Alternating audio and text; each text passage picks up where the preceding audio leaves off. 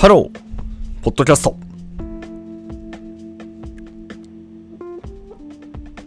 やっぱ分かんない世界でも飛び込んでおくといいよねっていう、そういうねちょっとありきたりな話をしてみたくなったので、するんですけど、日経平均株価ね、ついにバブル期の最高値と言われる価格を、今週というかね、更新したんですよね、木曜日。実はねこれ木曜日に収録してまして、ちょっと取りだめって形、週末ねなかなかこう収録できないんで、収録できるときにね、あとはそのなんかこう話したいなと思うものがあるときにね、なるべくパッケージングしてね皆様にお届けできればなと思ってやっておるんですが、そんな感じなんですよね。まさにこう、バブルじゃないですよね、まだねわかんないけど、みたいな感じですよね。非常にありきたりなことを言えば、非常に簡単な相場なわけですよね。もう最高値目指すしかないじゃんっていうところなんで、買っておけばいいという感じみたいなことを言ってるんですけど、私は、ね、日経平均は持ってませんってところでね、ルーザーなわけですよ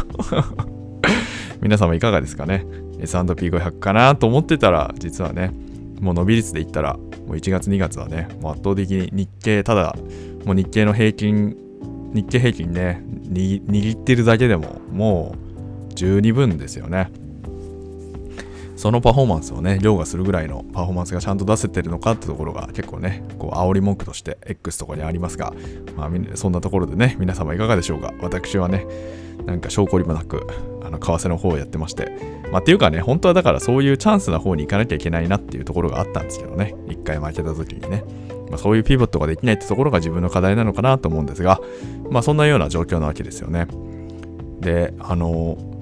なんかやっぱりその株高になることに対してネガティブなねその空気感みたいなものって、やっぱりその新聞メディア、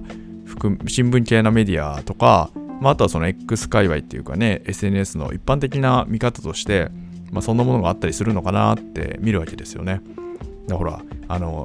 経済的にとか生活が苦しくなってるとか、いわゆるその実質賃金がね下がってるとかっていうところとは対比して、株価は上がってますよって話じゃないですか。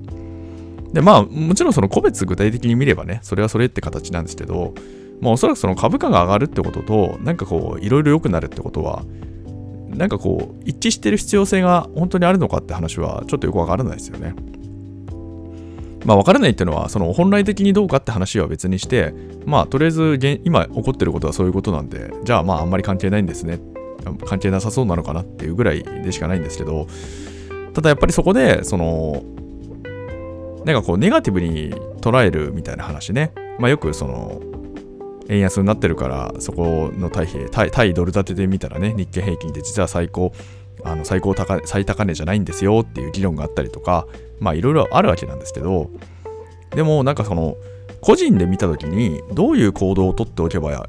よかったかっていうかね、いいかって言われればもう本当にそこには真実が一つしかなくて、それはその投資っていう手段をなんかその自分の資産のいくばくかをそこに投下しておいた方が良かったって話ですよね。良かったっていうか過去形じゃなくてね、投下しておいた方がいいだろうって話じゃないですか。でこれはその自己防衛じゃないですけど、つまり実質賃金が下がってるとか給料上がんないとか、あるいはその社会保険料も含めて、税金ですけどね、税金めっちゃ高くなってるやんみたいな話な時に、その収入をねどうするかって話になった時に、その一つの、対抗しうる手段として、そこにねなんていうかもう最高値を更新しようとしているやつがいて、更新しちゃったら多分ねもうちょっとしばらくいくのかなって感じはあるんですけど、みたいなところで、つまりそういう手段を使って、少しでもヘッジしていくというか、そういうことをやる必要があるというかね、やれるんだよって話じゃないですか。でそれをなんかその、これはねその過去の自分も含めてなんですけど、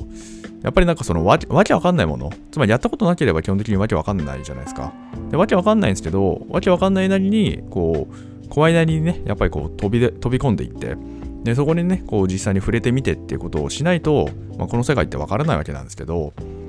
結局それってこうなんていうのかな、自分の収益機会がそこの目の前に転がってるのにそこになんかこう飛び乗れないっていうところで、それがその不平不満的な形でなんかそのいろいろなんかなんていうのかな、なんかこう怖いとかなんか陰謀だとか、新NISAは陰謀だとか、政府の陰謀だみたいなことを言っちゃってると、やっぱりなんかこういつまで経っても なんつうんですかね、なんかこう一向に前に向けないというかね、まあ、そんなようなことにやっぱなってしまうんだろうなってことをね、まあ、改めて今ねこの環境というか今のねこの株高の環境を見て、まあ、思いますよってね、そういうお気持ちのお話でございました。このチャンネルでは明日がちょっと楽しくなる IT というコンセプトで IT っていうのは私が極快拡大解釈した IT をお届けし、皆様の明日がちょっとでも楽しくなればという、そういうチャンネルになっております。まあだからね、あんまりなんかこううがった見方ばっかりしちゃうと、やっぱりこうこれはいわゆるこう逆張り的な発想なのかもしれないですね。まあ実はね、僕は結構ね何でもかんでも割と逆張り的な思考になっちゃうんですよね。まあ天の塾っていうか、だからみんなが楽しそうって思ったらもういいやって思っちゃって、でもなんかその後からね実はバブルが来るっていうか、最後の